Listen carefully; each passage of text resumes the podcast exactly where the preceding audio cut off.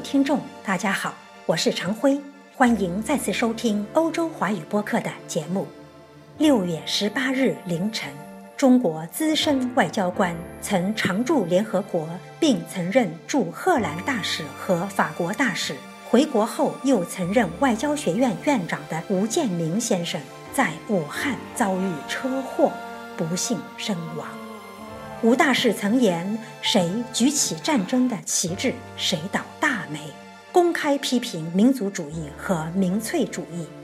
在外交政策辩论中，他理性、勇敢、睿智，与中国国内的鹰派人物针锋相对。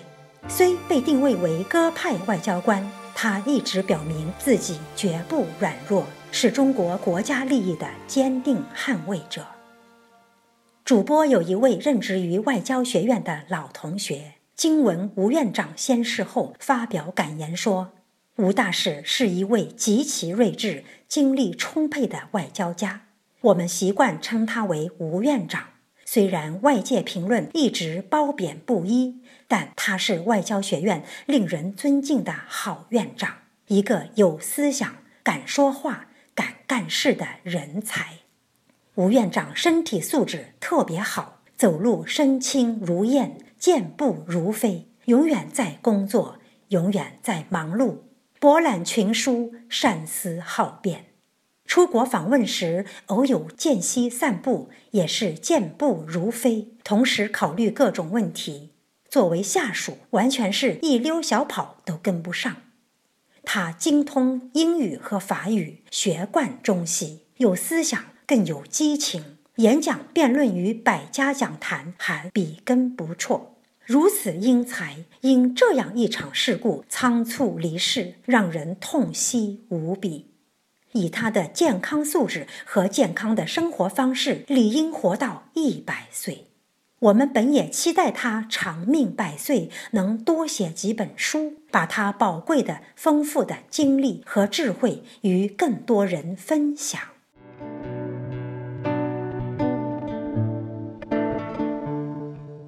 吴建明曾在一次演讲中批评《环球时报》发表的一些很极端的文章，并称其总编胡锡进看不清世界大势，抓不住主流，引发了英鸽之战。胡锡进称吴建明是外交圈子里的鸽派，代表少数中国旧外交官的思维方式。在这个问题上，杨恒军博士有话要说。吴建明离世当日，老杨头旋即撰文：“吴建明的勇气来自哪里？”以示缅怀。各位听众，请听杨恒军博士的文章：“吴建明的勇气来自哪里？”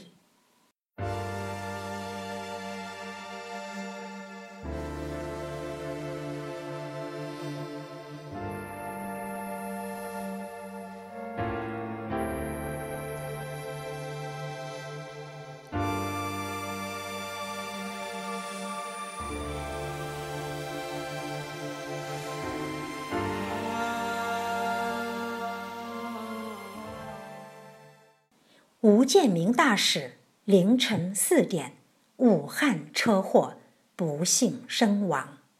他的去世刷爆了朋友圈，成为微博热搜。从绝大多数网友的留言不难看出，吴大使是一位受人尊重的长者，是一位敢言的外交官，是一位退而不休、勇敢的人。只不过，他的勇敢。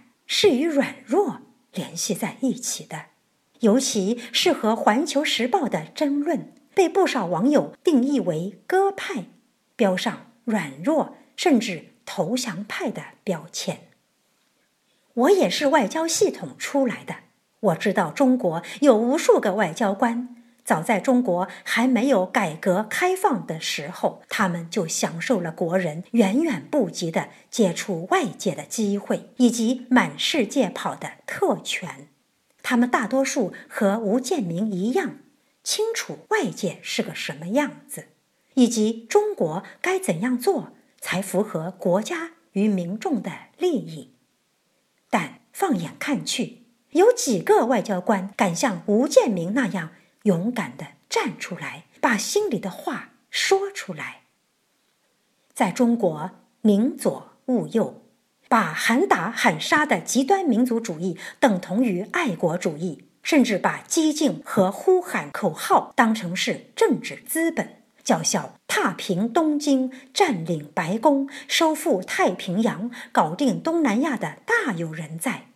以《环球时报》为主的一批官媒更是把消遣中国外交当成生意做，这使得体制内的人，尤其是外交官，即便看到了那些符合国家和民众的利益，也不敢贸然出来表达意见，更不敢唱反调。在这个国家。懦夫反而都是言语上的勇者，而只有直面现实的真正勇者才敢于直面软弱。吴建明就是其中的代表人物。言论开放的互联网时代，不论鹰派、鸽派还是其他各种言论，都应该允许并充分传播。民众的眼睛是雪亮的。可由于极左思潮长期占据外交舆论领域，结果使得原本对外开放、正确吸收人类先进经验、利国利民的事，反而不得不躲躲闪闪。游逛海外二十多年后回到中国，我发现一帮真正有可能把中国引到引火烧身的邪路上的极端分子，占据了外交舆论阵地，从叫嚣中国可以说不。弄到世界都快要对中国说不，这些所谓的强硬派没有收回一分一毫的土地，没有取得一项进步的作用，却把中国在国际上弄得好像一个变态的暴发户，让本来举步维艰的外交更是内外受气，腹背受敌。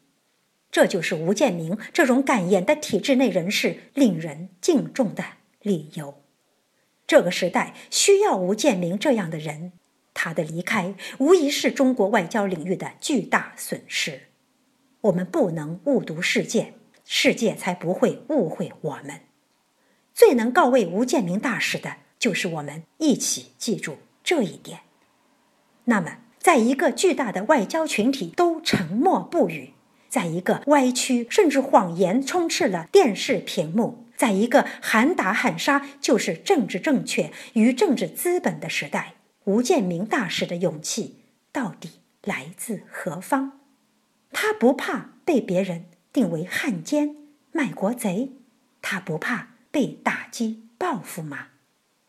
我认为吴建民的勇气来自于他对世界和中国的了解，来自于对中国国家利益与国家安全的深层认知。来自于他对这个国家、对这块土地上民众的热爱。对吴建明最好的悼念，就是让我们感受到他这份对国家和民众的热爱，以及继承他敢于说真话的勇气。